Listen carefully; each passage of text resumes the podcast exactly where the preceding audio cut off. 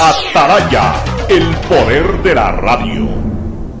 Hoy en el deporte llega gracias al auspicio de Pacificar, historias que vivir, Banco del Pacífico. 28 de septiembre de 1891, en el corazón de la estación ferroviaria Peñarol, se fundó el club que lleva ese nombre y que pronto se adueñó del sentimiento de la gran mayoría de hinchas uruguayos. Cinco veces ganador de la Libertadores, tres veces de la Intercontinental. Pasaron por su fila grandes exponentes del fútbol mundial como Esquiafino, Hover, nuestro Alberto Spencer, Marzukiewicz, Rocha, Joya, Fernando Morena, Enzo Francescoli, Pablo Bengochea, entre otros.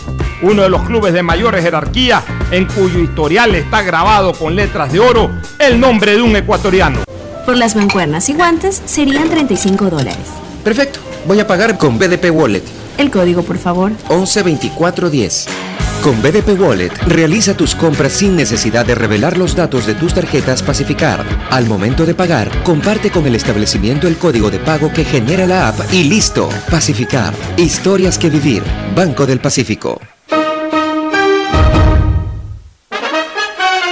El siguiente es un espacio contratado. Radio Atalaya no se solidariza necesariamente con las opiniones aquí vertidas.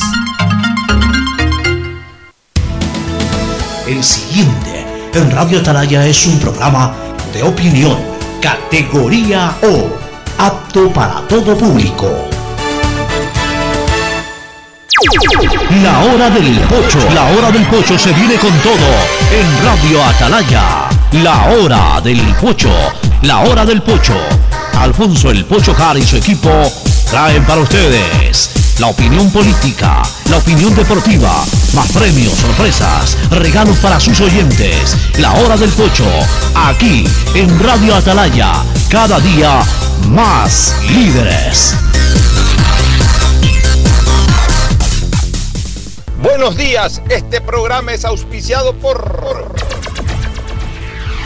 Aceites y Lubricantes Gulf, el aceite de mayor tecnología en el mercado.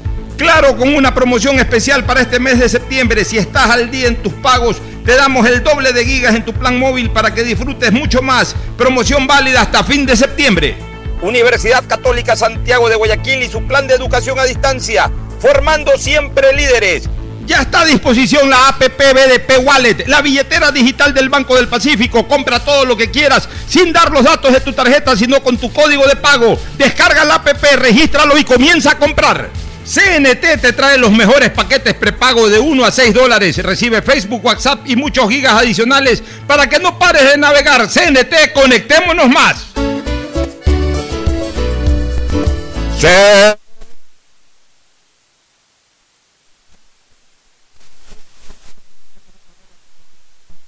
El bienestar, del progreso y la libertad de Guayaquil, Ecuador y el mundo. Por eso es una potencia en radio, cada día más líder y un hombre que ha hecho historia, pero que todos los días hace presente y proyecta futuro, que el Día de los Ecuatorianos. Este es su programa matinal, La Hora del Pocho, del 28 de septiembre del 2020. Aquí estamos para iniciar una nueva jornada de trabajo y comenzar el programa con una buena noticia que la veníamos monitoreando desde el paso y ahora ya la confirmamos. Ha ganado el cuarto set Emilio Gómez Estrada.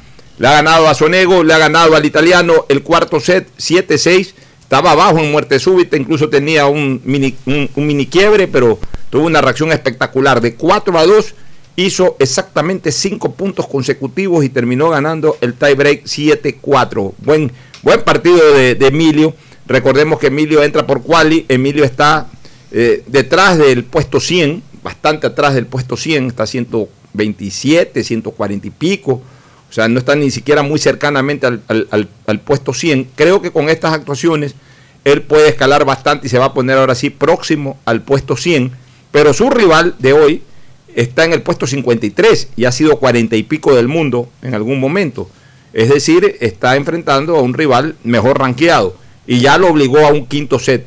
Y ya su participación hoy ha sido muy buena y esperemos que la redondee y que sea excelente con una victoria en primera ronda de Roland Garros. Vamos a hacer fuerza por Emilio Gómez y vamos a estar informando definitivamente a lo largo de este programa va a salir el resultado final, así que estén pendientes.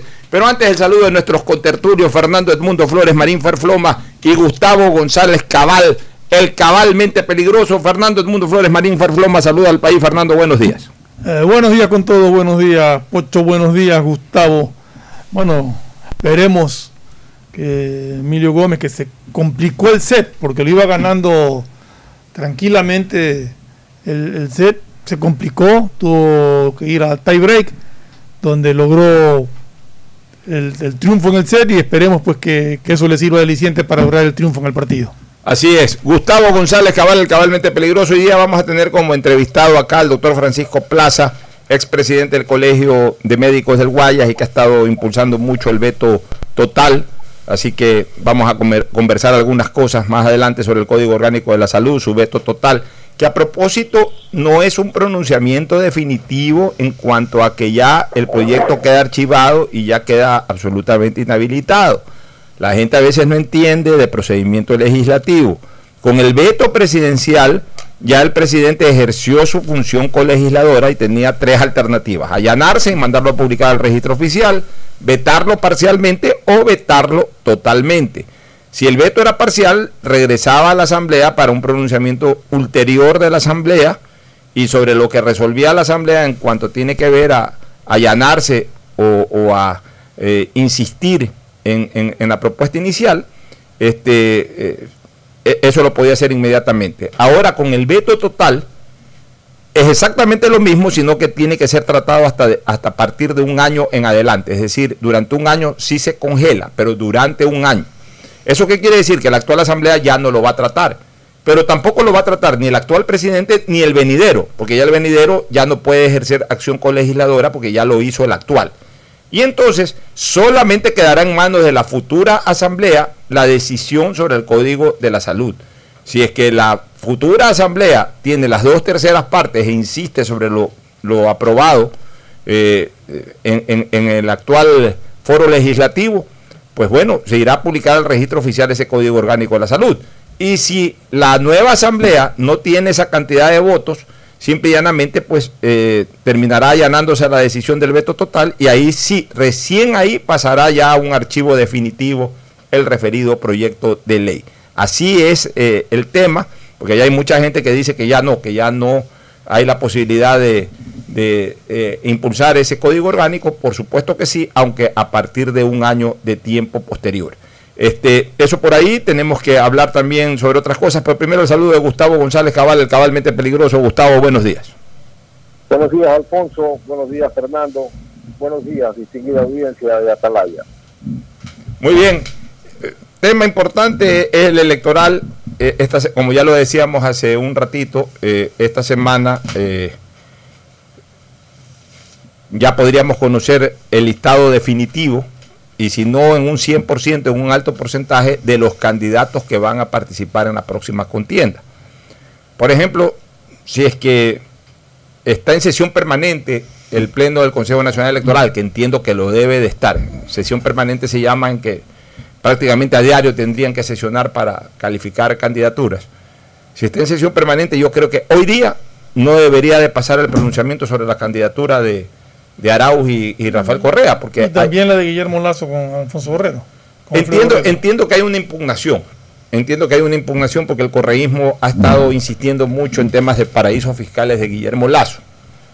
Eh, ahí a mí me, me surgió un comentario el fin de semana que ha tenido bastante interactividad.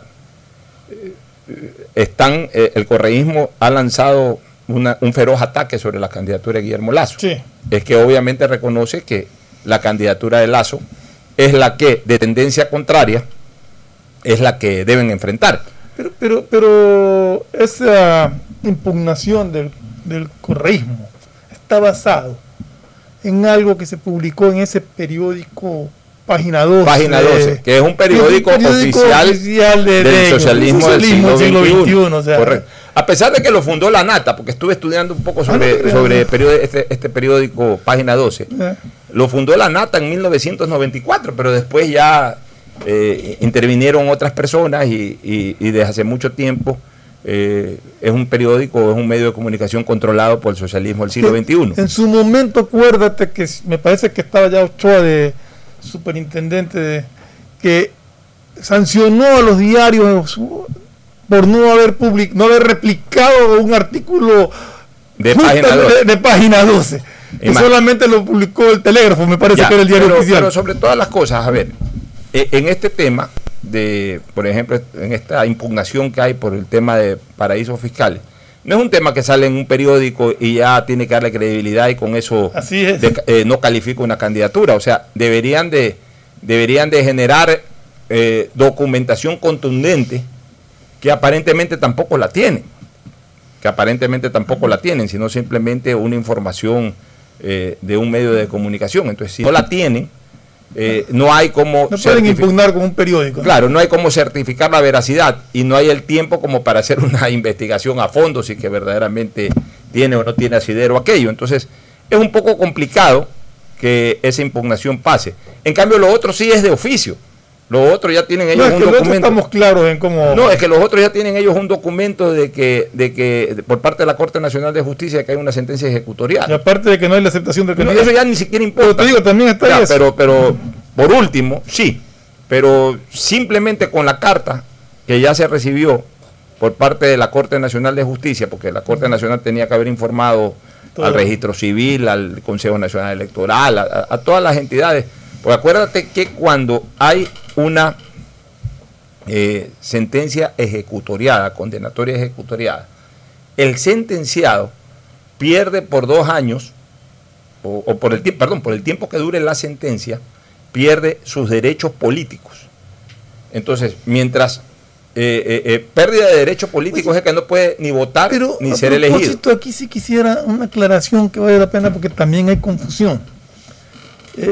Eh, eh, en el caso del- de la condena que le hacen al expresidente Correa, él pierde sus derechos políticos Claro, durante ocho años. durante el tiempo de la sentencia. Durante el tiempo del preso, ocho años ordenados, ocho años los pierde. Pero él está incapacitado de volver a ser candidato a una elección popular Ya. por la constitución. Te, te explico, te explico.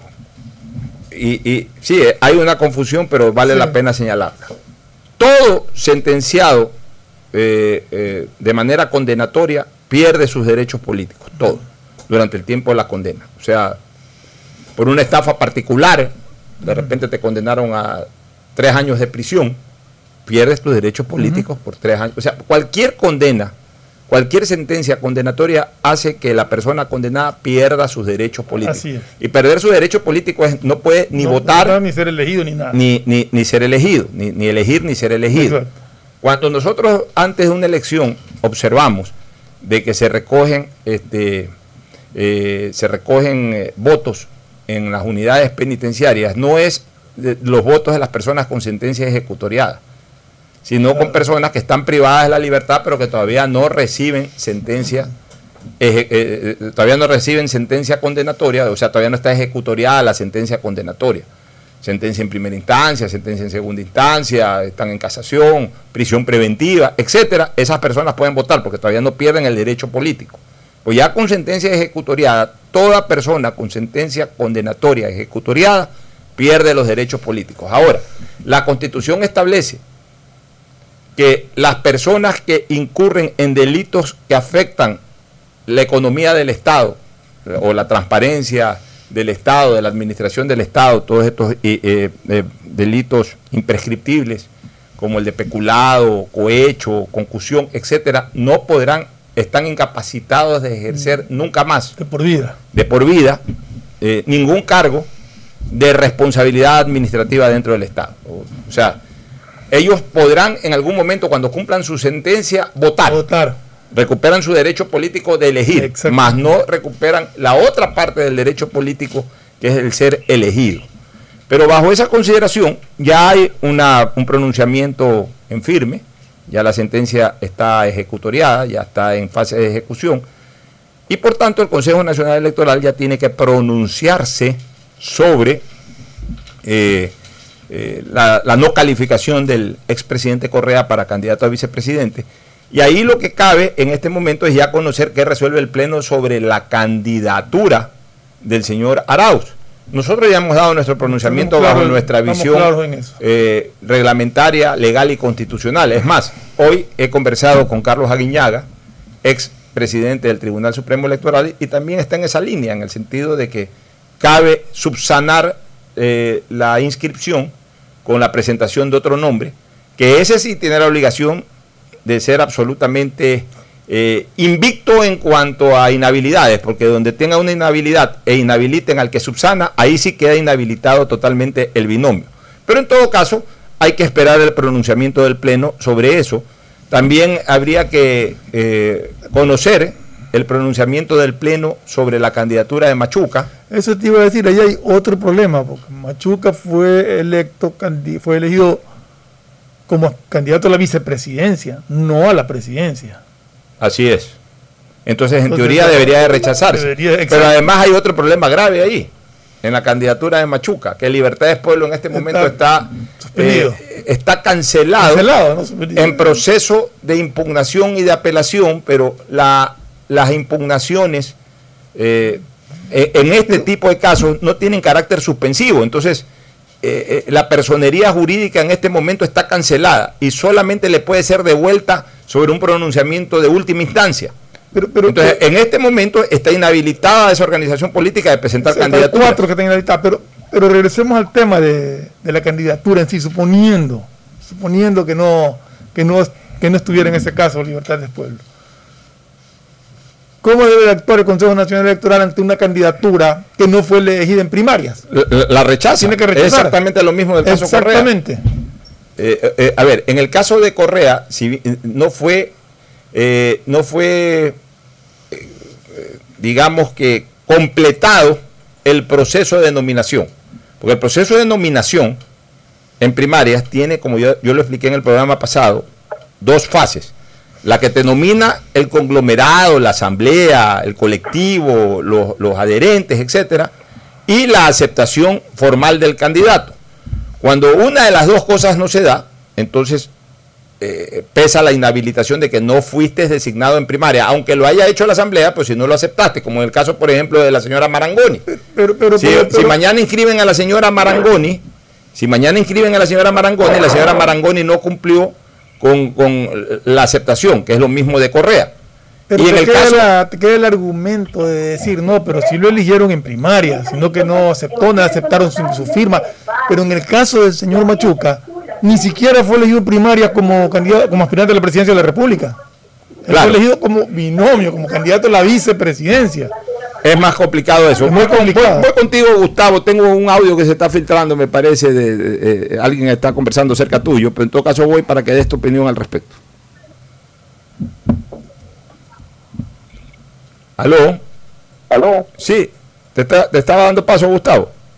Sí, sí, los estoy escuchando efectivamente y creo que en estos, en las próximas horas, el Tribunal Electoral pues va a confirmar cuáles son efectivamente eh, los binomios que van a concursar, que van a estar sujetos al escrutinio. Ya, muy bien. Entonces, eh, está claro eso y quedaría pendiente justamente el caso de Jaco Pérez porque hasta el momento no se tiene claro. Pero Jaco Pérez ya se inscribió, ya, ya presentó no, no ha presentado, todavía, ¿no? No ha presentado todavía. Yo creo que esta semana ya presentan todos. Deberían.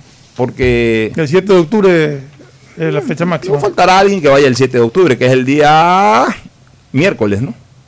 Sí, miércoles de la próxima semana. No faltará alguien que vaya el miércoles 7 de octubre a las 6 de la tarde. Pero me parece que la tendencia es inscribir candidaturas con cierta anticipación justamente para evitar todo tipo de conflicto. Ahora, el que presenta la candidatura el 7 de octubre a las 6 de la tarde le responderán el 9 o el 10 de octubre. O sea, igual le van a responder. no es que, responder igual. Eh, no es que porque te inscribes temprano, sino que ya si uno se inscribe temprano, tiene también, o sea, los candidatos, y está bien que sea así, que los candidatos ya adopten esta conducta de inscribirse con cierta antelación para permitirle a la propia entidad rectora que tome las decisiones y en caso de subsanar candidaturas, las pueda subsanar. O sea, en el caso de ordenar subsanar candidaturas, se puedan subsanar. Que no todo se aglomere. El último día se aglomeran binomios presidenciales, se aglomeran eh, candidaturas provinciales y nacionales a la legislatura. Entonces todo es una locura. Yo creo que más bien en esos últimos días lo que más se van a inscribir son candidatos a la Asamblea. Puede ser. Los candidatos a la asamblea, es importante reseñar esto que voy a decir en este momento. Los candidatos a la asamblea también están inmersos en este tipo de control de las inhabilidades. Porque ni la ley, ni la constitución, ni el reglamento especifica procedimiento distinto de candidaturas presidenciales con candidaturas parlamentarias. Evidentemente hay otro tipo de inhabilidades que no son generales sino específicas. El parlamentario puede ser candidato a partir de los 18 años, el presidencial solamente a partir de los 35 años, en ese tipo de cosas. Pero de ahí, en cuanto al proceder, al procedimiento, es el mismo. Si, llega una lista, déjame terminar. Es que me salió una duda de lo que, de lo que estás diciendo, Pocho. ¿Cuál duda? Si presentas la lista de asambleístas, cuatro, por decirte, una lista con cuatro candidatos, uno, dos, tres, cuatro. Y por X motivo, el uno, el uno, que está como primero en la lista, renuncia o está inhabilitado o lo que sea el reemplazo de ese, de ese asambleísta como número uno, ¿puede ser el segundo de la lista o puede ser otro? Ya no, lo pueden subir, ¿no? No, no, no, no, no. El reemplazo es otra persona. o sea, es igualito que con podían empujar no, no, no, no, no, es igualito que el binomio presidencial. A ver, señores, señor, ven acá, señor Flores, usted es el presidente de tal organización política. Sí, mire, el candidato número uno del distrito uno de tal ciudad tiene esta inhabilidad insubsanable, inhabilidad insubsanable. O sea, tiene 17 años y no 18 años, por poner un ejemplo. Eso es insubsanable. Cámbielo en 48 horas. Los otros no quedan calificados, igualito que presidente y vicepresidente, quedan en suspenso. ¿Por qué? Porque el reglamento es claro. Si el que subsana, el que reemplaza para subsanar el problema, también cae en un tema de inhabilidad, ahí se, se, descalifica toda la lista o no se califica a toda la lista. Yo siempre diferencio la, palabra eh, calificar con la frase no calificar. Eh, eh, a ver, la palabra, perdón, descalificar con la palabra o con la frase no calificar. ¿Por qué? Porque para mí son dos cosas distintas. Descalificar es cuando ya estás calificado y te retiran la calificación. Eso es descalificar. No calificar es cuando de entrada no pasas, no pasas la prueba, no pasas eh, el control de requisitos, simplemente no te califican.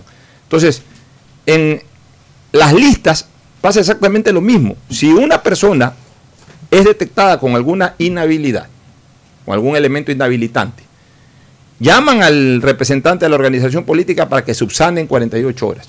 Si el que lo reemplaza también cae en una inhabilitante, en ese momento no califica toda la lista. Si el que lo reemplaza sí eh, cumple con todos los requisitos y los anteriores ya también han sido precalificados, hablemos así, inmediatamente califican la lista. Mi pregunta era si se podía mover la lista en el sentido de que el segundo pase a primero y, el, nuevo entre como No, porque además, además responden también a, un, a, un, a una elección primaria.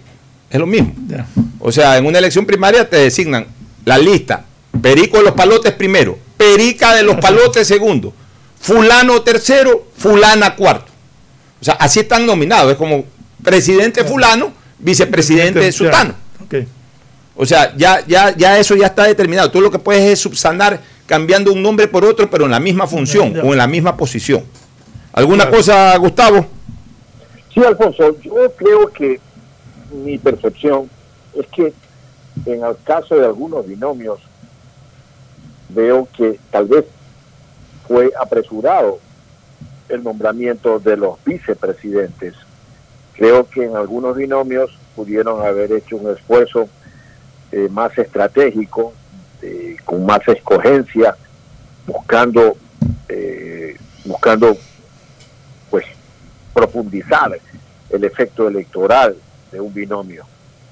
y creo, tengo la percepción de que es así, de que hay un, hay un tufo de arrepentimiento en importantes candidatos por haberse apresurado a tomar binomios que no le significan absolutamente nada electoralmente. Es decir, un vicepresidente no tiene que significar sino no ser un peso muerto en una en una en un binomio. Es decir, no se trata de tener un vicepresidente tan fuerte electoralmente hablando como el candidato a presidente. Cuando León Febres Cordero escogió a Blasco Peñarera Padilla, vicepresidente, por ejemplo, Lo escogió porque complementaba a su figura Blasco, un gran orador político de fuste, un político con una larga historia dentro del Partido Liberal Ecuatoriano, y se complementaba frente a la figura de un hombre de empresa, de un hombre de cámaras de la producción, de un hombre de empresa privada como era el, candidato León Pérez Cordero, que ya tenía pues un fogueo importante en el Congreso Nacional.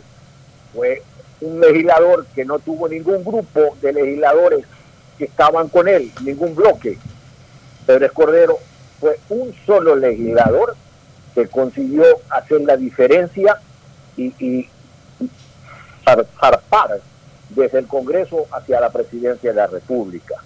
Y en esa línea, para retornar en el ahora, eh, esa es la impresión que yo tengo, que los binomios pudieron haber sido constituidos con mejores candidatos a vicepresidente, Alfonso. Bueno, nos vamos a ir a una pausa para retornar con la entrevista al doctor Francisco Plaza, pero antes informarles cómo va Roland Garros. Eh, se está jugando el cuarto game, 2 a 1 va adelante Sonego, pero con servicio Emilio Gómez, o sea, hasta el momento no se han quebrado. Eh, Van Dius en el servicio de Emilio, me preocupa, iba 40-30 Emilio, eh, ahora hay Dius. ojalá Emilio pueda mantener su servicio. Aquí es vital no perder el servicio. En, el quinto set, lo que debes preocuparte es de no perder tu servicio. Y en algún momento se lo quiebras al rival, pero hay que cuidar el servicio, pero puchicas como, como, como que si fueran pepitas de diamante. No se pueden perder bajo ningún concepto. Va en ventaja eh, Sonego, es decir, eh, breakpoint para el italiano. Me preocupa, me preocupa la situación porque si lo quiebra aquí se pone 3-1 y de mantener su servicio Sonego, pues podría llevarse el quinto y definitivo set. Ojalá nos vamos a ir a la pausa o ya sea con la definición del game o con el deuce. Eh, Emilio está sirviendo, ventaja afuera, es decir, ventaja para el italiano Sonego eh. Esperemos que Emilio pueda forzar al Dios. Forzó al Dios. Nos vamos a la pausa y al retorno diremos cómo quedó ese game y cómo va el partido. Ya volvemos. El siguiente es un espacio publicitario apto para todo público. El BIES presenta una nueva manera de buscar tu casa o departamento propio cómodamente donde estés. Proyectate TV, un espacio donde se conocerán los mejores proyectos inmobiliarios del país, con información detallada para tomar la decisión de tener tu casa propia. Precalifica para el préstamo hipotecario a través de la web de Proyectate y otras facilidades que tienes como afiliado en el BIES. Proyectate a cumplir tu sueño de tener casa propia con el BIES. Proyectate TV, sábados y domingos a las 8 y 30 de la mañana por TC Mi Canal. ¿Sabes cómo nos reinventamos en el aeropuerto de Guayaquil? Lo hicimos cambiando la forma de recibirte, pero manteniendo la misma alegría y calidez de siempre. Reinventamos la forma de que vuelvas a ver a tus seres queridos y hasta la forma de sentirlos cerca, pero cumpliendo siempre con los protocolos de bioseguridad para precautelar tu salud y la de tu familia. Por eso en el aeropuerto nos reinventamos para volver a abrir las puertas de Guayaquil al mundo, porque a Guayaquil la levantamos juntos. Autoridad Aeroportuaria junto a la Alcaldía de Guayaquil. Detrás de cada profesional hay una gran historia. Aprende, experimenta y crea la tuya. Estudia a distancia en la Universidad Católica Santiago de Guayaquil. Contamos con las carreras de marketing, administración de empresa, emprendimiento e innovación social, turismo, contabilidad y auditoría, trabajo social y derecho. Sistema de educación a distancia de la Universidad Católica Santiago de Guayaquil, formando líderes siempre. ¿Qué más, mi Harrison Ford? ¿Y vos? ¿Ya te cambiaste a CNT? ¡Vivo, vivo!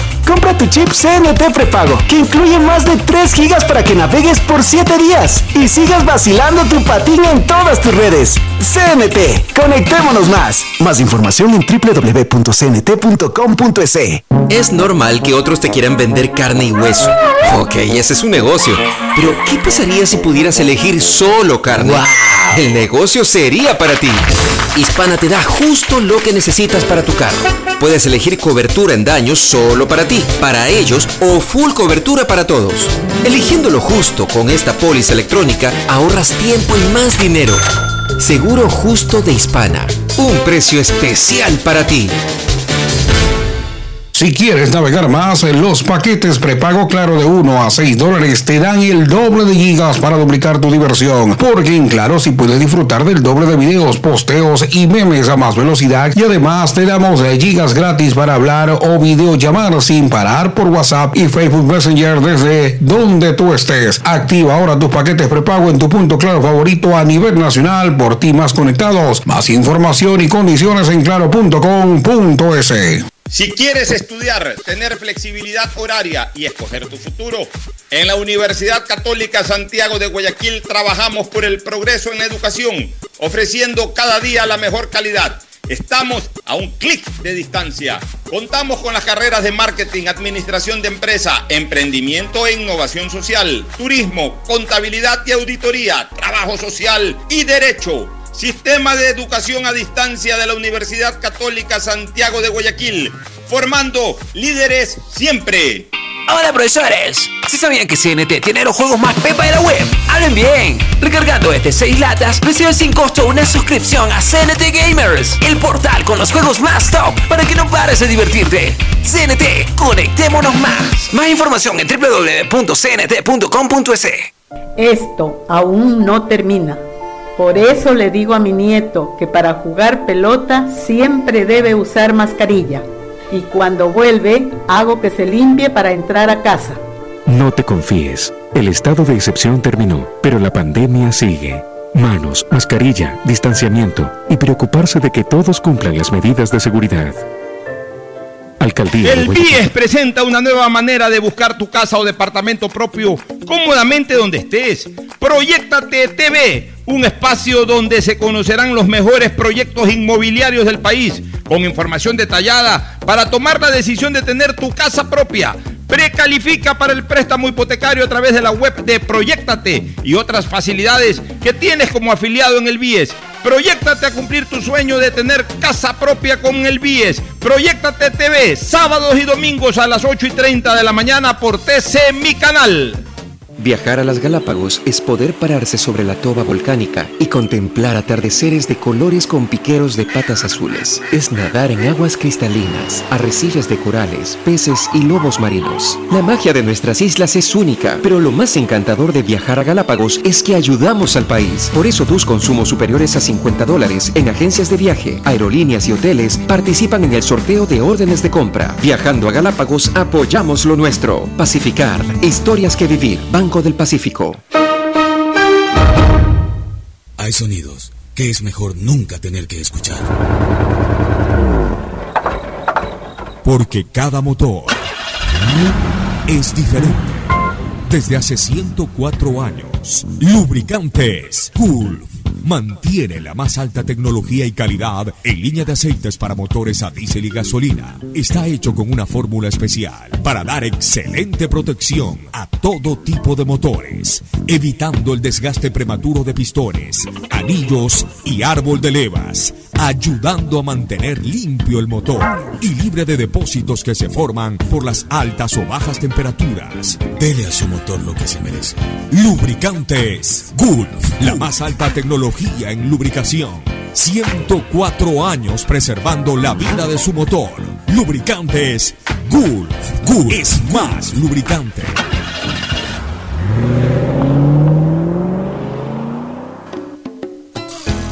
Fin del espacio publicitario. Usted está escuchando un programa de opinión, categoría O, apto para todo público. Nos retornamos antes de la entrevista ya anunciada con el doctor Francisco Plaza, este, Ferfloma y Gustavo. Yo quiero comentar dos temas que son importantes. La primera, hoy día le escuché a la alcaldesa de Guayaquil y me, y me pareció muy interesante algo que dijo la alcaldesa, la doctora Viteri, de que por el tema este educativo, la paralización de servicio educativo presencial evidentemente ella reconoce que hay sectores de la sociedad o de la colectividad que prácticamente no tienen ninguna posibilidad de acceso a la educación telemática. Gente que vive en sectores muy pobres, en donde o no hay internet o ni siquiera tienen ellos la capacidad de contar con celulares, eh, menos pues con computadoras o con celulares que tengan eh, eh, esta capacidad digital.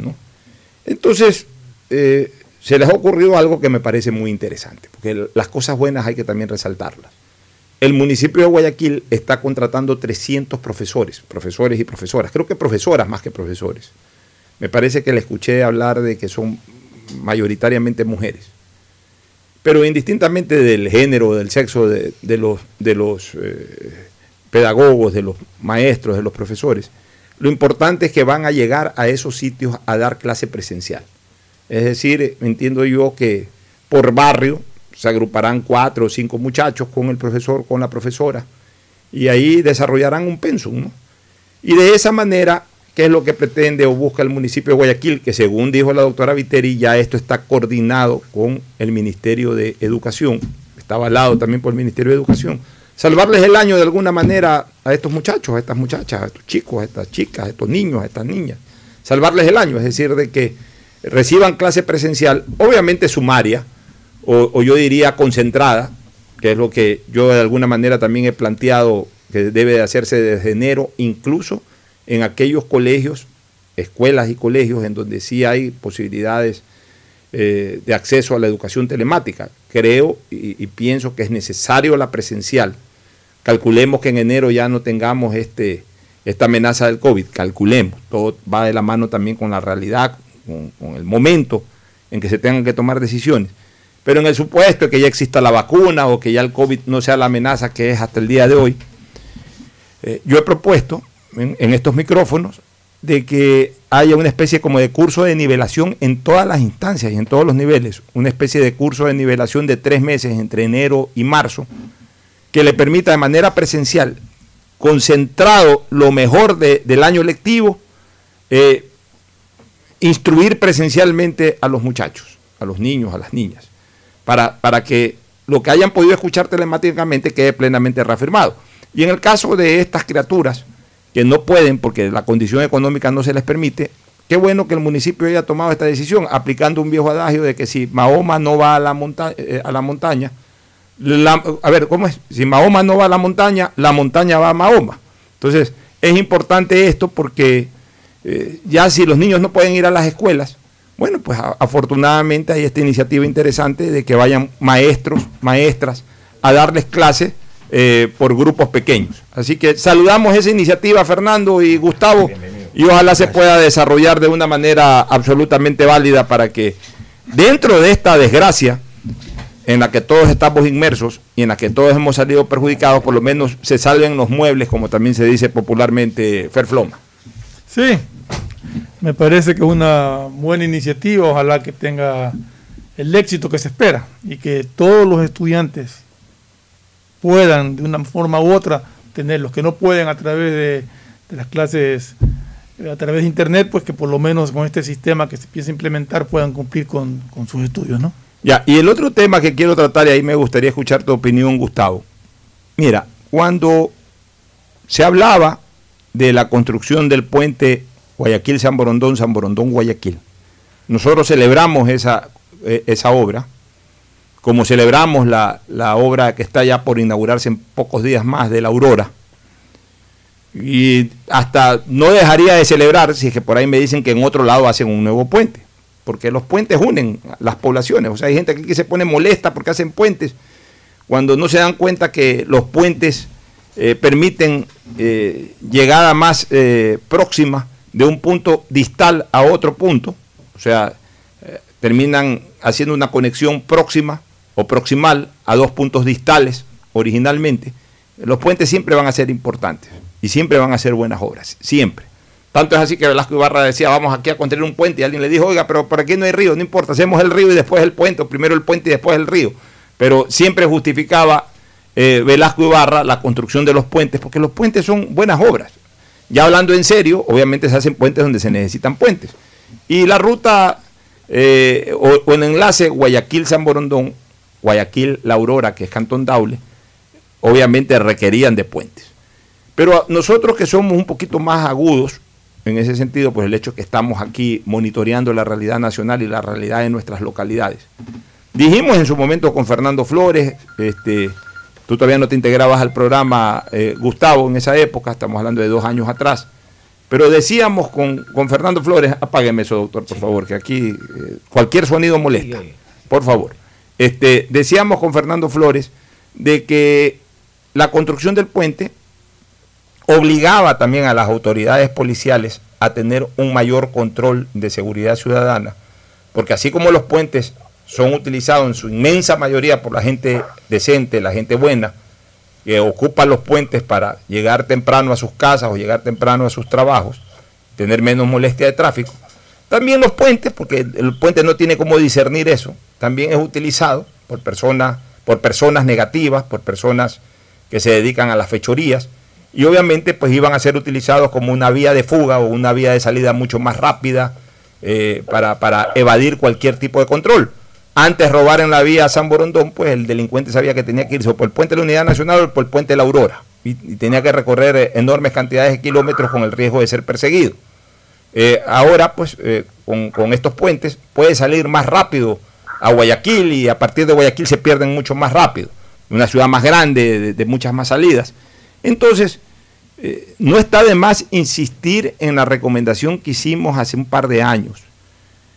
La obra es fabulosa o las obras son fabulosas, pero también hay que saber lidiar con lo negativo que puede generar una obra de esa naturaleza. Y una, posiblemente la única parte negativa de eso es precisamente que se van a convertir en vías de fuga más rápidas para los delincuentes y eso tiene una sola solución, que es la de ejercer un mayor control eh, de la seguridad en los puntos cercanos a los puentes y en general en las vías. Eh, o, San Borondón no es eh, un cantón eh, complicado para controlar, si es que verdaderamente hubiera un eficiente control policial. los restaurantes están prácticamente concentrados en, ciertos puntos, en las piazas, en, en Boca, en Plaza Lagos. O sea, controlar en la zona de Diana Quintana. Igual que en la vía de la costa. Ya, exactamente. Entonces es, mucho más fácil que en Guayaquil, porque en Guayaquil tú tienes mil y un restaurantes regados por, toda la ciudad, acá no. Entonces es, lógico, es, de imaginarse, es de pensar de que si queremos darle seguridad a, estos sitios gastronómicos, tenemos que poner un patrullero por ahí que esté constantemente dando vueltas. Este, tenemos que, poner patrulleros o ciertos, o ciertos niveles de control en la salida de los puentes para darle seguridad tenemos que tener un patrullero recorriendo la vía de ida, la vía de vuelta. Pero he visto que en San Borondón no se está dando eso por parte de la Policía Nacional. No se está dando eso por parte de la Policía Nacional. Están demasiado confiados. El puestecito ese, eh, a, la salida del puente de la Unidad Nacional, hay un PAI y algún otro patrullero que da vueltas por ahí y punto. Y, entonces eso ya comienza a sentirse, esa falta de control, esa falta de eh, vigilancia policial ya se comienza a sentir en San Borondón, Gustavo. Ya comenzamos a conocer noticias de, asaltos en restaurantes. Eh, este fin de semana asaltaron un restaurante que no es Il Buco, por si acaso. Yo no sé por qué inventaron el nombre, tampoco debe de ser, debe, debe de actuar así la gente. Ni tampoco es en esa plaza donde está ese restaurante. Ni tampoco es en esa plaza donde está ese restaurante sino que asaltaron un restaurante y a alguien se le ocurrió decir el buco y mencionaron el buco. Tampoco debe ser así. Ni tampoco es pecado del restaurante que fue asaltado, no es culpa, ni tampoco tiene por qué la gente dejar de ir ahí. Porque hoy asaltaron ahí, hace pocas semanas atrás mataron en una cafetería a una persona, un, eh, un sicario mató a un extranjero. O sea, lamentablemente en cualquier sitio uno corre riesgo. Por eso es que tiene que pedirle a las autoridades policiales un mayor control policial. Porque no es el problema a mí no me asaltaron. Hoy no te asaltaron a ti, mañana te pueden asaltar. Entonces el problema no es a quién asaltaron ni en dónde asaltaron, sino cómo evitar que sigan asaltando, Gustavo. Sí, Alfonso, yo debo confesar que de las obras de ingeniería civil del hombre, los puentes y los acueductos son mis preferidas. Decía el presidente Vaquerizo Moreno, un puente más es un abismo menos. Lo que sucede, y valga la ocasión para comentar en este programa, a mí me llama muchísimo la atención ver cómo los vehículos policiales de seguridad o de tránsito andan de noche con sus radiobalizas, con sus luces de emergencia encendidas, causando verdaderos fastidios a los conductores, ya que esos vehículos no están en emergencia, no es que las han encendido, como dicen los protocolos internacionales de uso de esas luces, Pues, pues, un vehículo policial las enciende cuando tiene que hacer una intervención. Una ambulancia las enciende cuando lleva un, paciente grave. Es decir, no se patrulla con esas luces encendidas, porque de esa manera lo que hacen es alentar o, o- o en- o demostrarles o hacerse notar a los presuntos eh, infractores de la ley que viene un carro policial pues a un kilómetro de distancia, a 800 metros, porque uno puede ver las luces. Las luces de emergencia son usadas, como su nombre lo indica, en emergencia, en operativos. No es que se quedan encendidas todo el tiempo. Y este asunto pasa en las carreteras. Uno va conduciendo de noche y tiene la tragedia de encontrarse con un, vehículo, eh, eh, ya sea de tránsito o policial, con las luces encendidas. Y créeme que te en- enceguecen, porque esos vehículos además no es que están en operativos de emergencia, simplemente encienden las luces porque les parece divertido. Y, déjame decirte algo, esas luces encendidas todo el tiempo son un problema a los ojos de los conductores de esos vehículos. Esas luces estrambólicas están hechas para ser usadas solamente en casos excepcionales, porque precisamente un vehículo patrullero, ustedes han viajado a los Estados Unidos, ustedes han viajado por el mundo, y, en la Turpine pasa un vehículo eh, policial con las luces en- apagadas, solo las encienden cuando van a hacer una intervención. Pero si las tenemos encendidas todo el tiempo, nos confundimos. Los ciudadanos se confunden porque no saben si va a haber una intervención o las cargan encendidas por qué razón o motivo. Ese tema es un tema que ojalá eh, la Policía Nacional y la Policía de Tránsito lo tomen muy en serio, Alfonso. Así es, Gustavo. Bueno, nos vamos a una recomendación comercial y retornamos de inmediato con la entrevista al doctor Francisco Plaza. Volvemos. Auspician este programa. Aceites y lubricantes Gulf, el aceite de mayor tecnología en el mercado. Acaricia el motor de tu vehículo para que funcione como un verdadero Fórmula 1 con aceites y lubricantes Gulf. ¿Quieres estudiar, tener flexibilidad horaria y escoger tu futuro? En la Universidad Católica Santiago de Guayaquil trabajamos para el progreso en educación, ofreciendo cada día la mejor calidad y para ello estamos a un clic de distancia. Escoge la carrera de tu vocación. Puede ser marketing, administración de empresas, emprendimiento e innovación social, turismo, contabilidad y auditoría, trabajo social y también derecho.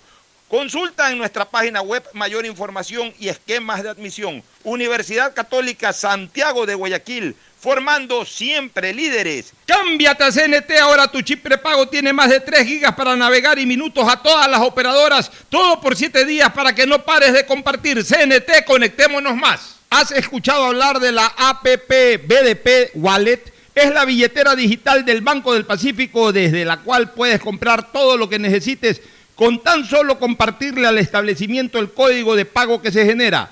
Puedes hacerlo físicamente o por redes sociales y lo mejor, sin dar los datos de tu tarjeta Pacificar. Descarga la APP, regístralas y listo. Empieza a comprar. Si quieres navegar más, los paquetes prepago Claro de 1 a 6 dólares te dan el doble de gigas para duplicar tu diversión, porque en Claro sí puedes disfrutar del doble de videos, posteos y memes a más velocidad. Y además te damos gigas gratis para hablar o videollamar sin parar por WhatsApp y Facebook Messenger desde donde tú estés. Activa ahora tus paquetes prepago en tu punto claro favorito a nivel nacional. Por ti más conectados. Estamos en la hora del pocho. Bueno, retornamos con ya una triste noticia en el tenis. Se terminó el partido, ganó Sonego en eh, cinco sets, ganó el, quinto set por, cin- por 6 a 3, 6 a 3. Finalmente le quebró por ahí a Emilio, él pudo mantener su servicio, lo que les decía yo. En quinto set no se puede perder servicio, hay que cuidarlo como que si fueran pepas de diamante. Eso lo hizo Sonego, no lo pudo hacer Emilio por ahí, le fue quebrado su servicio. Y ha ganado 6 a 3 el tenista italiano, pero como estoy poniendo en Twitter, batallar es meritorio. Muy bien, Emilio Gómez, feliz retorno y felicitaciones. Ahora sí vamos con el doctor eh, eh, Francisco Plaza. Doctor, buenos días. Este, usted eh, fue uno de los más entusiastas opositores al Código Orgánico de la Salud y uno de los que más ha celebrado el veto total. ¿En qué fundamenta esa actitud que usted asumió?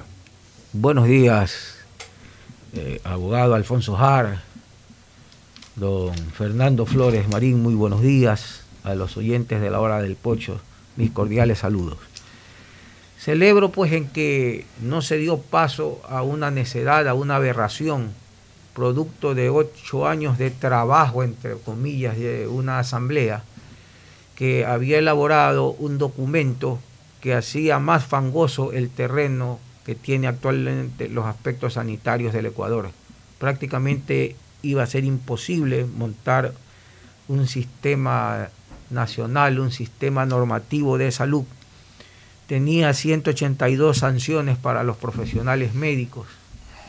Borraba del mapa instituciones emblemáticas como la Junta de Beneficencia, el Instituto Nacional de Higiene, la Sociedad Protectora de la Infancia, la Cruz Roja, porque la sacaba del CONASA, el Consejo Nacional de Salud. Era un instrumento concentrador, centralista de poder, que iba a generar una burocracia aproximadamente de unos 500 empleados públicos, burocracia pura. No, sabemos, no nos olvidemos que la burocracia en este país en la mayor parte de los casos es corrupción. Y en realidad significaba es un atraso para la salud del pueblo ecuatoriano. De tal manera pues que nosotros celebramos que el presidente haya sido sensible al clamor de un gran sector de los profesionales de la salud, a un gran sector de la ciudadanía, al pedirle que vete totalmente este código, que entre otras cosas tenía unas faltas ortográficas terribles en, en, en sus últimas páginas, lo cual demuestra la poca seriedad, la falta de atención que con los que estos asambleístas... Bueno, pero la, falla, la, falta ortográfica no es culpa de los asambleístas, pues para eso hay redactores de los proyectos en, en la Secretaría de la Asamblea. O sea, las faltas ortográficas ahí sí no, no podemos meterle la culpa de todos a los asambleístas, claro, ellos no son los que redactan. Esto, esto es un instrumento serio que se sobre claro, que si va el presidente de la República tengo que revisarlo dos o tres veces. Sí, sí, pero las faltas ortográficas eh, lo que les digo es de que para eso hay, ya para elaborar sí. el documento final, hay, hay, hay, una secretaría de la Asamblea, hay, hay, gente que debe trabajar en eso. Pero vamos a lo de fondo. Este, se ha discutido mucho, doctor, sobre este tema. Este, eh, grupos pro vida, a los cuales yo me pertenezco ideológicamente, no militantemente, pero sí ideológicamente, porque yo, no eh, formo parte de ninguno de estos grupos, pero ideológicamente sí estoy totalmente a favor de ellos. Grupos pro vida han mostrado, mostraron resistencia al Código Orgánico de la Salud. Sin embargo, y aquí con Fernando lo dijimos, eh, nosotros siendo pro vida considerábamos de que también sí se estaba forzando un poco la interpretación de muchos de esos artículos. A mí sí me gustaría que usted nos dé su punto de vista, por ejemplo, en el tema de las emergencias obstétricas. En las emergencias obstétricas en ningún momento y en ningún lugar de la redacción del artículo nosotros veíamos de que se estaba estimulando a ninguna persona a que aborte. Y, una pregunta, ni, ni, se habla de, terminar, es que se habla de, de, el, el, de objeción de conciencia en una emergencia obstétrica. Eso sí quisiera que me lo explique ya, pero, cómo es. Ya, pero en ningún momento se estaba estimulando a las personas, en este caso a las mujeres, ni a los médicos, a las mujeres a realizarse curetajes o abortos, ni a, ni a los médicos se los estaba obligando o, permitiéndose que se los haga. Se, se, habla de emergencia obstétrica, o sea, de, personas que llegan a, una emergencia de una clínica con algún problema obstétrico que podría incluso haber sido una mala práctica de aborto. Pero una cosa es el acto inicial que se produjo en una mujer, evidentemente, digamos que por voluntad de la misma. Pero otra cosa es que llegue con una emergencia a un centro hospitalario con la necesidad urgente de ser atendida para salvar su vida y que eso se objete o que eso se vea mal. No, en ningún momento los médicos nos vamos a negar a atender una emergencia obstétrica, jamás. Pero si eso es lo que decía la norma. No, la norma lo que indica mm. es que tenemos que atender la emergencia obstétrica Correcto. y eso no nos podemos negar. Lo que se discutía era la objeción de conciencia y la objeción de conciencia tiene que ir puesta en la historia clínica. ¿Y, ¿Y qué es la objeción de conciencia, doctor? Es decir, de que en algún momento dado yo no denuncie, no es que la deje de atender, no denuncie a una autoridad de policía de que la paciente se hizo maniobras criminales para abortar. Ya, pero a ver. Pero, eso lo prohíbe la ética profesional. Ya. Sin embargo, en la historia clínica sí hay que consignarlo. ¿Y por qué? Para salvar la responsabilidad del propio médico. Yo soy ginecólogo de obstetra. Cuando yo atendía emergencias de esta naturaleza en la maternidad, yo sí dejaba consignado en la historia clínica la- que la paciente X, Y o Z se había hecho tales y cuales maniobras en tal parte. ¿Por qué? Porque muchas de esas pacientes morían, pero no por la atención que le brindábamos en la maternidad, sino por las complicaciones productos de las maniobras abortivas Ya, hechas en la doctor, calle. dar Y eso tiene implicaciones legales. Ya. Y tiene que quedar eso consignado en la historia clínica. ¿no? Ya, pero yo le puedo dar otra interpretación al tema sobre lo de la objeción de conciencia. De que también puede haber un médico eh, ultra provida. Yo, yo aplaudo todo lo que es provida, pero puede haber un médico ya extremadamente conservador, ultra provida, que le llega a una mujer que viene haciendo un aborto, viene en un estado de emergencia obstétrica y, y como yo soy provida, condeno la actitud de esa mujer y me niego a atenderla, a salvarle la vida. El problem- problema tuyo, ¿para qué te, manda- para está qué te fuiste faltando, a abortar? estaría faltando tu juramento. Claro, No, porque- el juramento y No, Porque, a, ver, hay gente que dice yo no, yo no soy parte de un aborto ya iniciado, de un proceso abortivo iniciado, yo no, no, no quiero in- inmiscuirme en ello. Yo, yo al menos no la puedo atender, no puedo prohibir que nadie la atienda, pero yo al menos no la puedo atender. Entonces, de alguna u otra manera, también el tema de objeción de conciencia es para impedir de que el médico, por más que piense que fulana se ha equivocado en su actitud, en, en- en su, en su comportamiento ante el embarazo, bueno, le salvo la vida y después una vez que le salvo la vida, pues bueno, ya la reprenderé, eh, mostraré mi disgusto, lo que sea, pero primero le salvo la vida. O sea, yo eso no- es no- lo primero que hay que hacer. ya, pero, pero es que eso también tiene que quedar claro, doctor, porque, porque cuidado, también se le está dando paso a, a- a médicos que ya entran en un plano de criterio extremadamente conservador, a decir, ah, no, como ya viene haciéndose un aborto, yo no hago nada, hay que la atienda a otro, yo no hago nada. Usted sabe que hay de parte y parte. Bueno, el problema de la objeción de conciencia para mí venía de otra parte, que venga una paciente con un ligero sangrado y tengo una emergencia obstétrica, doctor, atienda, hágame una limpieza.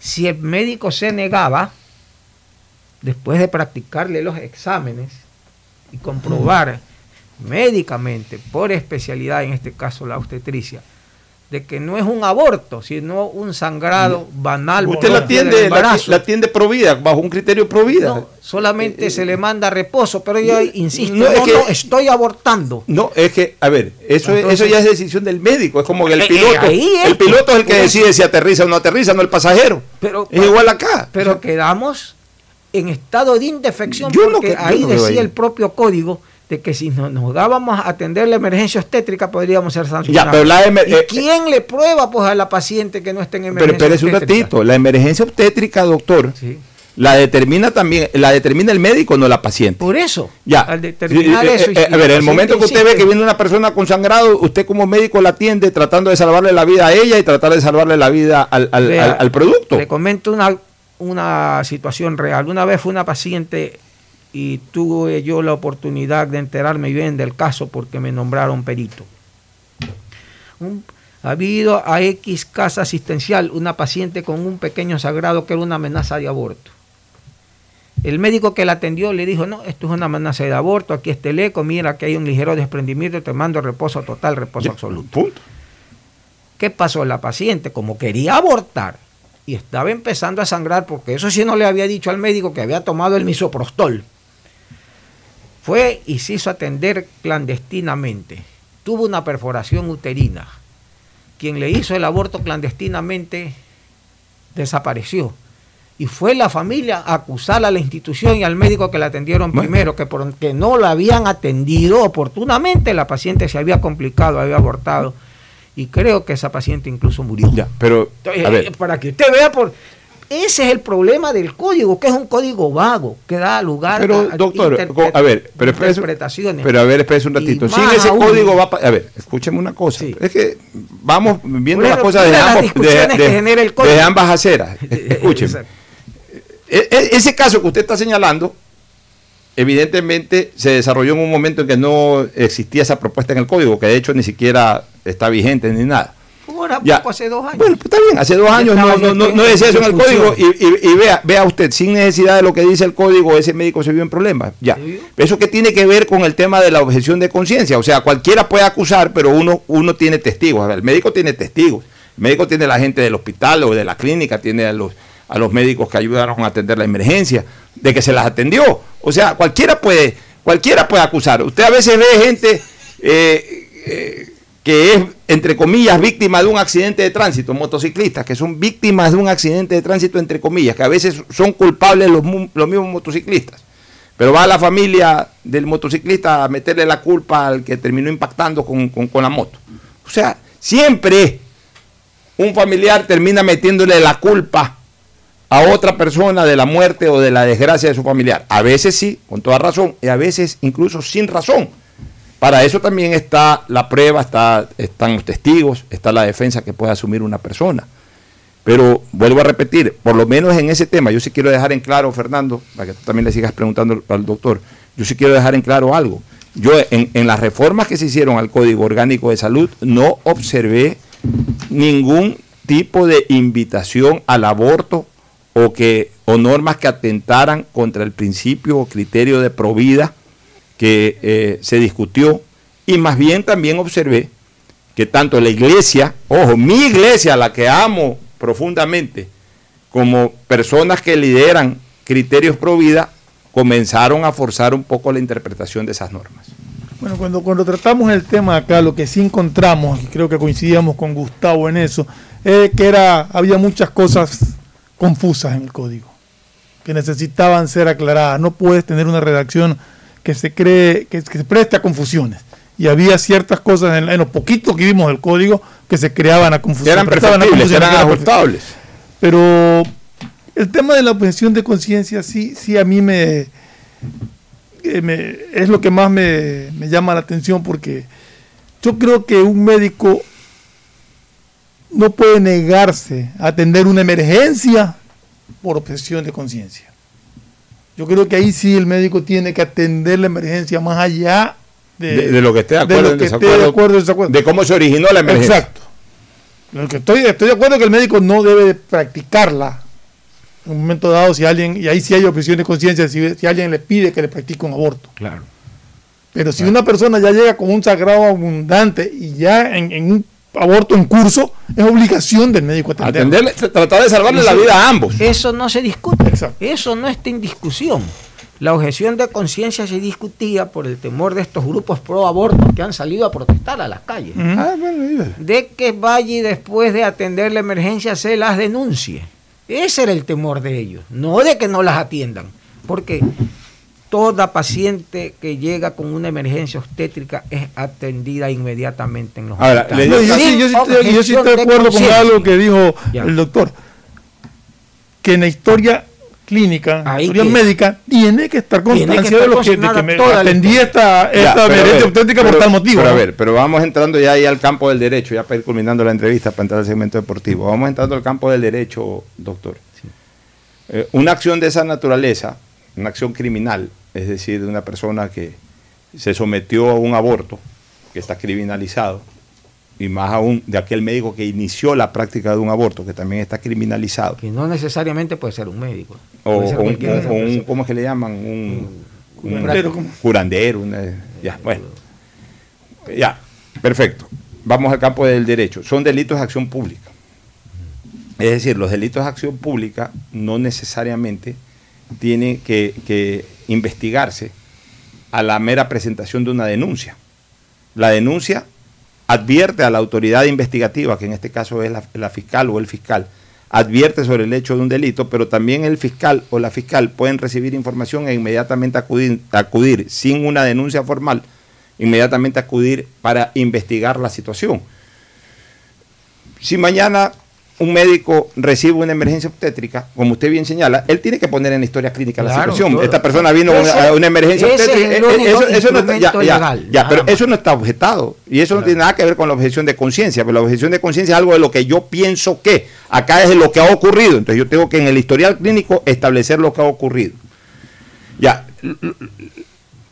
En- en- en- yéndonos hacia ese plano de esa posibilidad de la objeción de conciencia para, para evitar las denuncias, ya eh, a lo mejor el médico no estaba posibilitado a ir directamente, tomarse el tiempo y a la fiscalía a hacer la denuncia, pero sí se puede, pero igual la denuncia puede llegar, aunque sea de una manera no formal de un fiscal, y un fiscal puede ir a investigar. A ver, este, hemos conocido por ahí de que ha habido aquí una emergencia obstétrica por un, por un aborto mal realizado. Entonces, ese fiscal puede acudir a la, a la historia, al historial clínico. Historia clínica. Ya, ese fiscal puede interrogar al médico que atendió la emergencia obstétrica el médico está en la obligación de decir lo que ocurrió, a las enfermeras, a los paramédicos, a los otros médicos auxiliares, etcétera. O sea, tampoco es que eso cerraba la puerta a una investigación. Por eso que yo digo que la interpretación sí a mi criterio estuvo muy forzada, muy, muy eh, o es blanco o es negro. Los grupos pro vida se pusieron en una posición esto es blanco y los, y los, y los grupos pro aborto se pusieron en la posición esto es negro. Y no dieron chance a una discusión de color gris, es decir, rescatemos lo bueno de lo blanco, rescatemos el criterio de lo negro y lleguemos a un punto de equilibrio, sino que nos fuimos como casi todas las cosas a puntos extremos. Un código de la salud lo que debería haber trazado es la columna vertebral de un sistema nacional único de salud y no haberse metido en estos temas fangosos. En el código anterior, que es mucho mejor que este, trata todito este tipo de problemas con una simpleza absoluta y habla solamente de emergencia obstétrica nada más. Este dejaba abierto la emergencia obstétrica y la interrupción de embarazo hasta la semana 38, pues. Eso es imposible, pues. ¿Cómo puede decir usted que está abortando una mujer que tiene 38 semanas con un niño ya completamente formado? Entonces, o sea, era tan vaga la interpretación y nos metimos en, discutir estos temas que tienen más que ver con aspectos éticos, con aspectos religiosos, que en realidad el tema de salud, que es lo que le interesaba, haber establecido, bueno, señores, la base de la pirámide debe hacerla por la este, sección o el aspecto de prevención de la salud. Y prevención de la salud básicamente son cuatro cosas, nada más, eso hay que grabarse, lo que es agua potable, alcantarillado, tratamientos discretas y agua servida y solución del problema de la basura. Usted elimina esos cuatro problemas y está haciendo medicina preventiva. La gente se le va a enseñar menos. ¿Quién es el responsable de eso? Los organismos seccionales. Medicina asistencial y recuperativa. La mitad de la pirámide. ¿Quiénes están a cargo de eso? Las instituciones que hacen salud, los intercambios, los convenios, haber dejado claro para que no suceda lo que está pasando ahora que está el Bernas a punto de cerrarse por la gran deuda que tiene el IE, haber dejado claras las normas. Y arriba, lo que es la investigación científica, la formación del recurso humano médico, haber puesto nuevamente en vigencia a Leopoldo Izquieta Pérez, que si hubiese estado funcionando capaz estuviera en carrera por la vacuna. Eso era lo que tenía que hacer en Código de la Salud.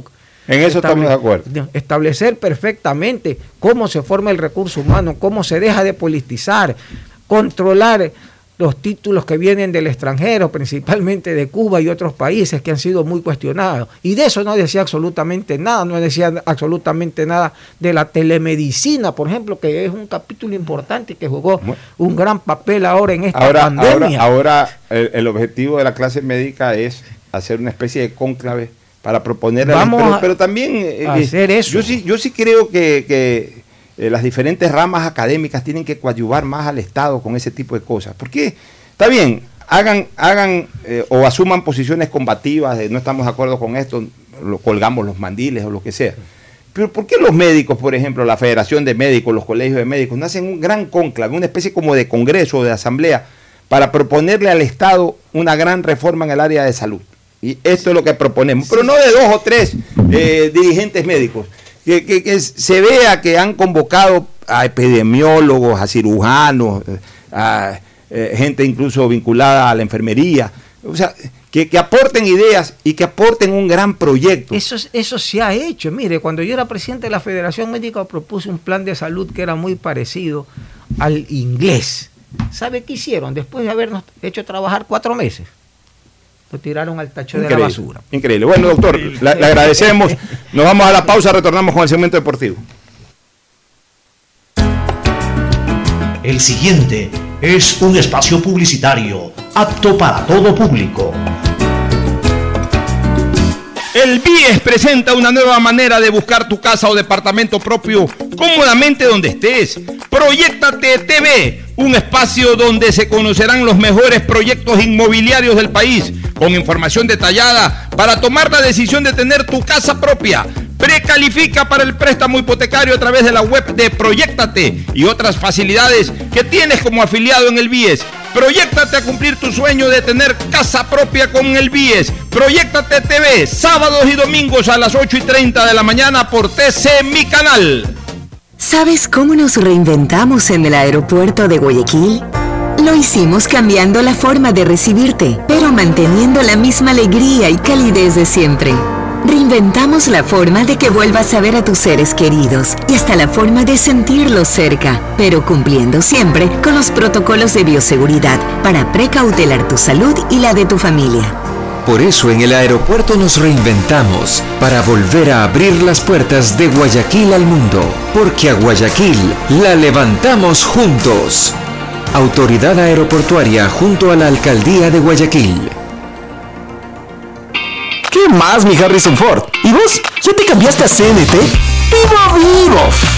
Compra tu chip CNT prepago, que incluye más de 3 gigas para que navegues por 7 días y sigas vacilando tu patín en todas tus redes. CNT, conectémonos más. Más información en www.cnt.com.es. Es normal que otros te quieran vender carne y hueso. Ok, ese es un negocio. Pero, ¿qué pasaría si pudieras elegir solo carne? El negocio sería para ti. Hispana te da justo lo que necesitas para tu carro. Puedes elegir cobertura en daños solo para ti, para ellos o full cobertura para todos. Eligiendo lo justo con esta póliza electrónica, ahorras tiempo y más dinero. Seguro justo de Hispana. Un precio especial para ti. Si quieres navegar más, los paquetes prepago Claro de 1 a 6 dólares te dan el doble de gigas para duplicar tu diversión. Porque en Claro si puedes disfrutar del doble de videos, posteos y memes a más velocidad y además te damos gigas gratis para hablar o videollamar sin parar por WhatsApp y Facebook Messenger desde donde tú estés. Activa ahora tus paquetes prepago en tu punto Claro favorito a nivel nacional por ti más conectados. Más información y condiciones en claro.com.es. Si quieres estudiar, tener flexibilidad horaria y escoger tu futuro, en la Universidad Católica Santiago de Guayaquil trabajamos por el progreso en la educación, ofreciendo cada día la mejor calidad. Estamos a un clic de distancia. Contamos con las carreras de marketing, administración de empresa, emprendimiento e innovación social, turismo, contabilidad y auditoría, trabajo social y derecho. Sistema de Educación a Distancia de la Universidad Católica Santiago de Guayaquil, formando líderes siempre. Hola profesores, si sabían que CNT tiene los juegos más pepa de la web, hablen bien. Recargando este 6 latas, reciben sin costo una suscripción a CNT Gamers, el portal con los juegos más top para que no pares de divertirte. CNT, conectémonos más. Más información en www.cnt.com.es. Esto aún no termina. Por eso le digo a mi nieto que para jugar pelota siempre debe usar mascarilla. Y cuando vuelve, hago que se limpie para entrar a casa. No te confíes. El estado de excepción terminó, pero la pandemia sigue. Manos, mascarilla, distanciamiento y preocuparse de que todos cumplan las medidas de seguridad. Alcaldía. El BIES presenta una nueva manera de buscar tu casa o departamento propio cómodamente donde estés. Proyectate TV, un espacio donde se conocerán los mejores proyectos inmobiliarios del país, con información detallada para tomar la decisión de tener tu casa propia. Precalifica para el préstamo hipotecario a través de la web de Proyectate y otras facilidades que tienes como afiliado en el BIES. Proyectate a cumplir tu sueño de tener casa propia con el BIES. Proyectate TV, sábados y domingos a las 8 y 30 de la mañana por TC Mi Canal. Viajar a las Galápagos es poder pararse sobre la toba volcánica y contemplar atardeceres de colores con piqueros de patas azules. Es nadar en aguas cristalinas, arrecifes de corales, peces y lobos marinos. La magia de nuestras islas es única, pero lo más encantador de viajar a Galápagos es que ayudamos al país. Por eso tus consumos superiores a 50 dólares en agencias de viaje, aerolíneas y hoteles participan en el sorteo de órdenes de compra. Viajando a Galápagos apoyamos lo nuestro. Pacificar, historias que vivir. Banco del Pacífico. Hay sonidos que es mejor nunca tener que escuchar. Porque cada motor es diferente. Desde hace 104 años, Lubricantes Gulf mantiene la más alta tecnología y calidad en línea de aceites para motores a diésel y gasolina. Está hecho con una fórmula especial para dar excelente protección a todo tipo de motores, evitando el desgaste prematuro de pistones, anillos y árbol de levas, ayudando a mantener limpio el motor y libre de depósitos que se forman por las altas o bajas temperaturas. Dele a su motor lo que se merece. Lubricantes Gulf, la más alta tecnología en lubricación. 104 años preservando la vida de su motor. Lubricantes Gulf. Gulf es más lubricante.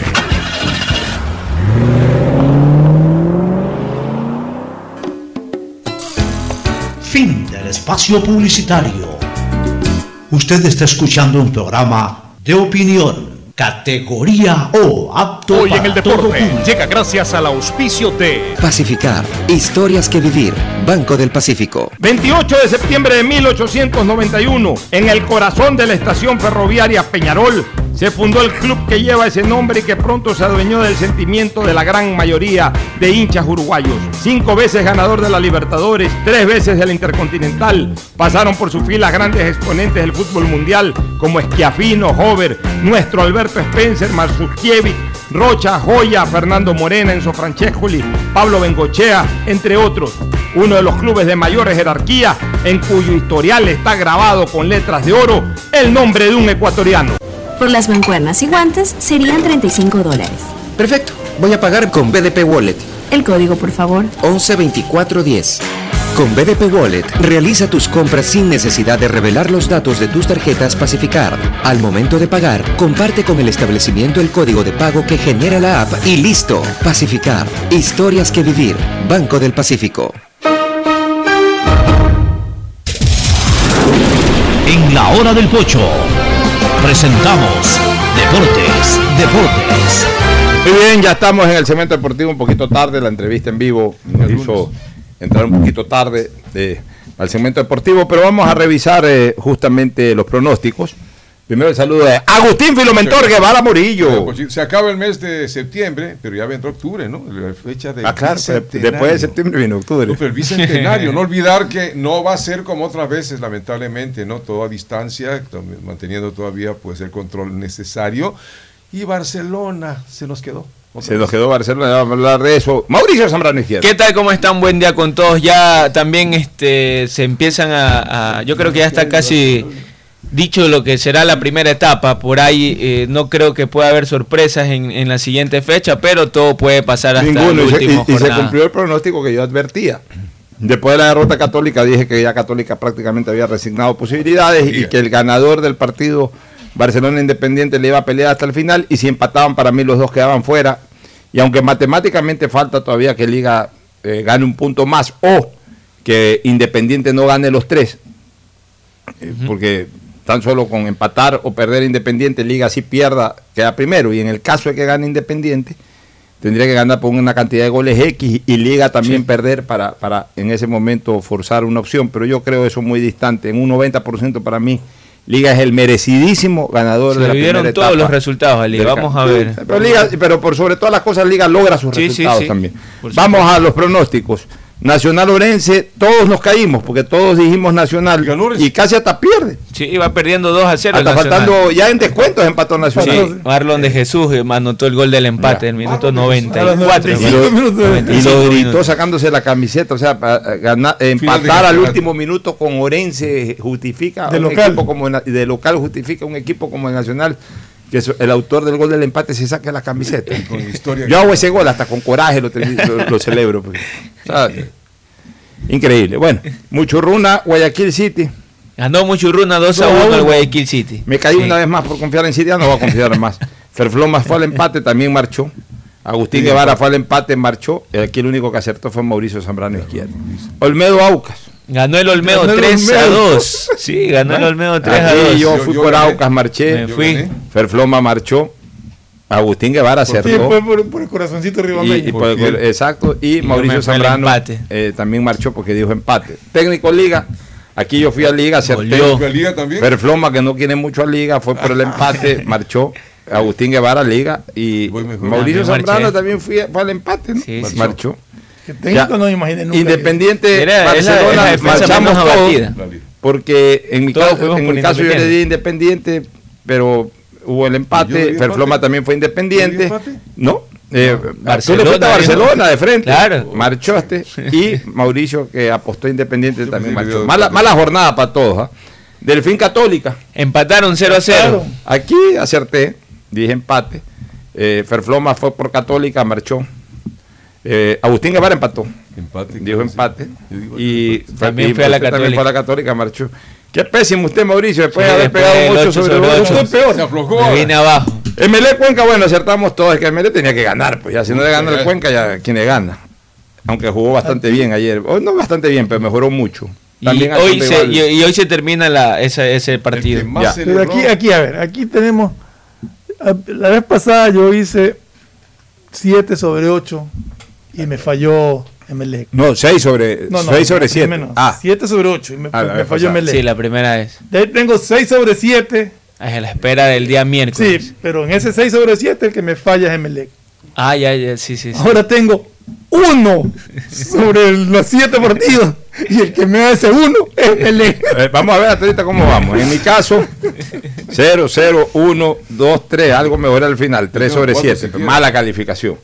En el caso de Ferfloma, de verdad, Ferfloma nomás 1 sobre 7, pésimo. Pero En el caso- no, le ganó a Agustín, que fue el 0 sobre 0.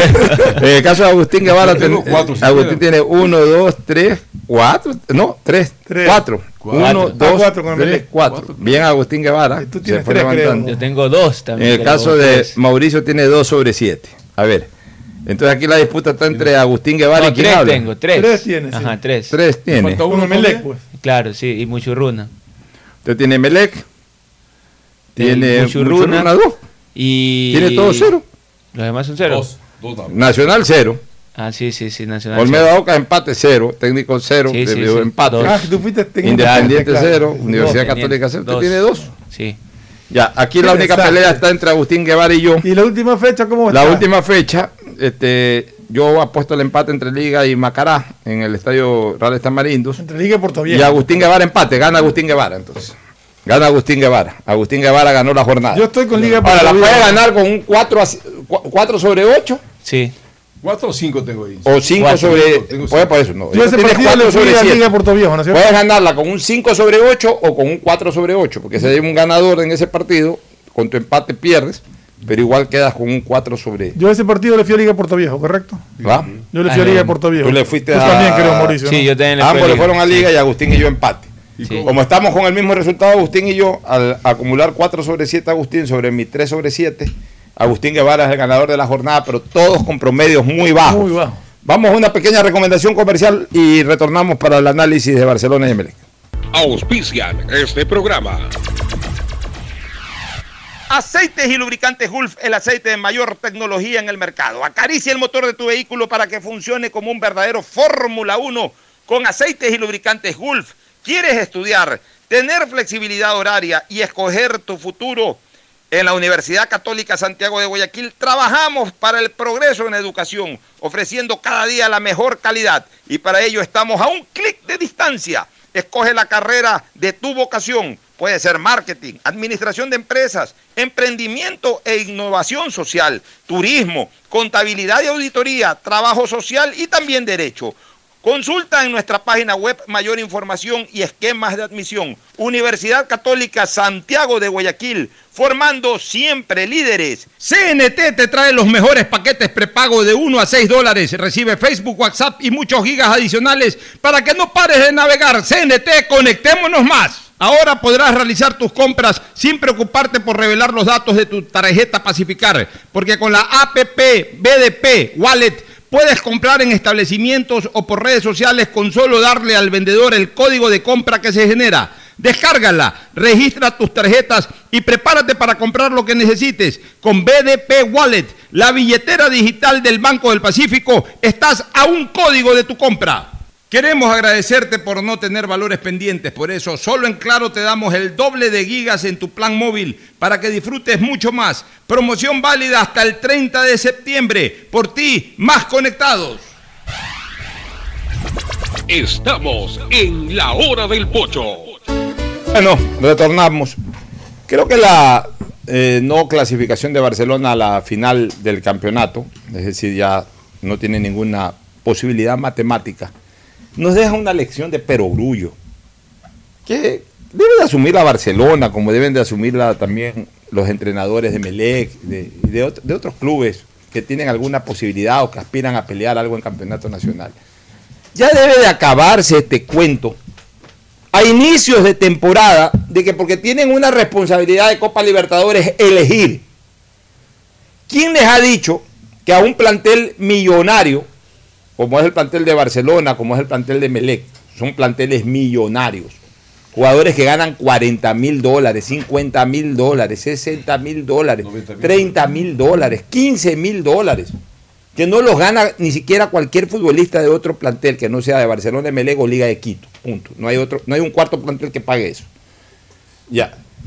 Tienen que estarles cuidando el físico de que, ah, no puede jugar eh, el partido del campeonato porque lo estoy guardando porque el miércoles hay un partido de Copa. Váyanse al diablo con eso. Los señores tienen que jugar campeonato y Copa Libertadores. Otra cosa es que se priorice en un momento determinante de la Copa. Es decir, mi equipo clasificado a una semifinal de Copa. Por último, hasta un cuartos de final. Bueno, ya. O un partido para Ya. clasificar, digamos, que necesite eh, obligatoriamente los o tres una puntos. cosa ya que, que- que verdaderamente eh, es una eh, necesidad imperia- imperante Claro. tenerlos frescos, totalmente frescos para ese partido o, o- o evitar el riesgo de una lesión, algo, porque es un partido en que se puede ganar una Copa Libertadores, se puede pasar una final de Copa o una semifinal de Copa, o por último un partido clave para pasar la fase de La grupo a la siguiente y se necesita, bueno, como excepcionalidad, pero no como costumbre. Ahora aquí hay la costumbre, sal, sal- comienzan los campeonatos con un medio equipo alterno, tres cuartos de equipo alterno, porque tenemos un partido de Copa Libertadores contra el Cristal o contra el Progreso de, de Uruguay. O sea, Barcelona para guardar sus jugadores, para enfrentar al Progreso, que todos lo vimos aquí, que fue un equipo de, de- de- de- sin, mayores, sin mayores Progreso. recursos futbolísticos.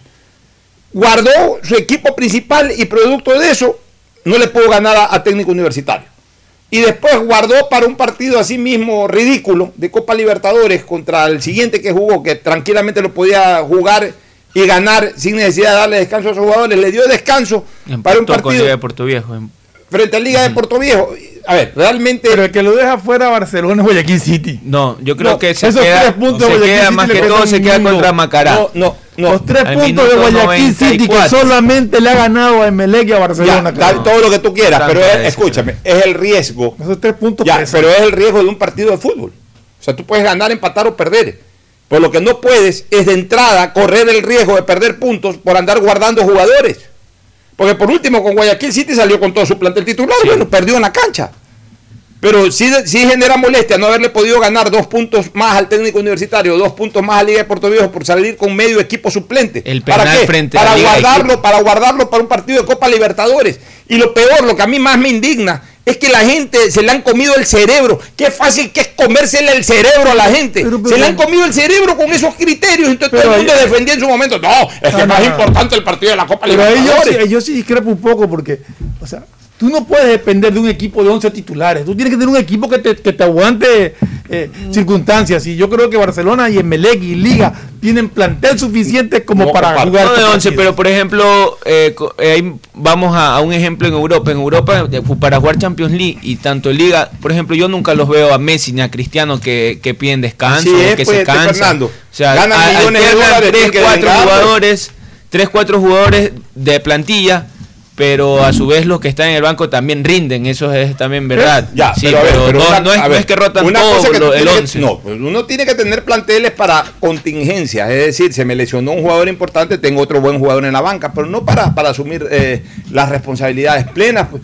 Porque de todas maneras todo O sea, equipo... no vas a cambiar a los 11, pero sí puedes darle descanso a unos cuantos. Pero no claro, tiene que claro. puede afectar en el jugadores, Pero ¿por qué tienes que darle descanso, Fernando? Porque hay jugadores que se agotan físicamente. ¿Por qué se van a agotar No, no, A mí no físicamente? me digas cada, cada, cada ser humano Ah, y, una, y- una- y un jugador que se te agota físicamente al inicio de año, de un partido a otro. O sea, entonces, eh, yo, yo no entiendo, o sea, realmente. Por, por O sea, ¿por último, qué no se te agotan los tenistas? Bueno, y finalmente el pretexto de los directores técnicos, porque Fray Bustos también ya tiene Así su es, porque O sea, es parte del proceso de Bustos. a ver, no eso, todo Eso es lo que creo que estos equipos tan grandes como, como son MLE, Barcelona, Liga, los jugadores que están en la banca deben de ser igual jugadores que rindan Es en lo un que le torneo está pasando a Liga. superiores. Exacto. Mira, Liga, está Liga Liga. mueve mucha gente y Liga Pero sigue ¿qué mueve rindiendo. mucha gente en Liga? Yo en Liga lo veo jugar casi siempre con En los Liga, por jugadores. ejemplo, Aguirre sabía alternar. Bueno. o es a titular Borja o es titular Ya, no Aguirre y los dos no sabes funcionan. cuál, cuál prefieres que juegue. Exactamente. Ya, está bien, pero, pero, pero en Liga no es que te pone 5 o Marcos 6 jugadores se está sentando, ahora está Billy Arce y Billy Arce parece Antes que no jugaba está Zulino porque no me marcando. acuerdo por qué no estaba jugando y ahora está de titular. Ya, fijo. pero por- Sí, ya, pero- Piovi, por ejemplo, llegó. Ya, eh, pero lo, sumó. lo- lo importante es que en Liga te juega casi siempre con el mismo plantel, te cambian uno o dos jugadores y no tanto por descanso, sino porque considera el técnico que este Que está mejor que el otro. sí. Pero aquí mandan a descansar, a una tarea de De vago. vagos ahí, que, que, que descansar si cobras 60 mil dólares, 50 mil dólares, ¿qué vas a descansar? No, yo justifico si tienen algún tipo de agotamiento. Si no, no. ¿Y qué agotamiento pueden tener en marzo? O sea, desgaste físico, eh, la O sea, Por puede último, ser. que tengas el agotamiento en octubre, en noviembre, que te has tirado dos campañas encima y no has, no has faltado nunca un partido de fútbol, pero en marzo que recién comienza el campeonato y recién comienza la Copa Libertadores, darles descanso. Ahí están las consecuencias. Se pagan las facturas tarde o temprano. Pero no creo que el partido de Independiente haya sido eh, el que Barcelona no haya podido No, clasificar. ese no. no. No, no, no tiene nada que ver eso. Gracias por su sintonía. Este programa fue auspiciado por Aceites y Lubricantes Gulf, el aceite de mayor tecnología en el mercado. Claro, con una promoción especial para este mes de septiembre. Si estás al día en tus pagos, te damos el doble de gigas en tu plan móvil para que disfrutes mucho más. Promoción válida hasta fin de septiembre. Universidad Católica Santiago de Guayaquil y su plan de educación a distancia, formando siempre líderes. Ya está a disposición la APP BDP Wallet, la billetera digital del Banco del Pacífico. Compra todo lo que quieras sin dar los datos de tu tarjeta, sino con tu código de pago. Descarga la APP, regístralo y comienza a comprar. CNT te trae los mejores paquetes prepago de 1 a 6 dólares. Recibe Facebook, WhatsApp y muchos gigas adicionales para que no pares de navegar. CNT, conectémonos más. Este fue un espacio contratado. Radio Atalaya no se solidariza necesariamente con las opiniones aquí vertidas. Hoy en el deporte llega gracias al auspicio de Pacificar. Historias que vivir.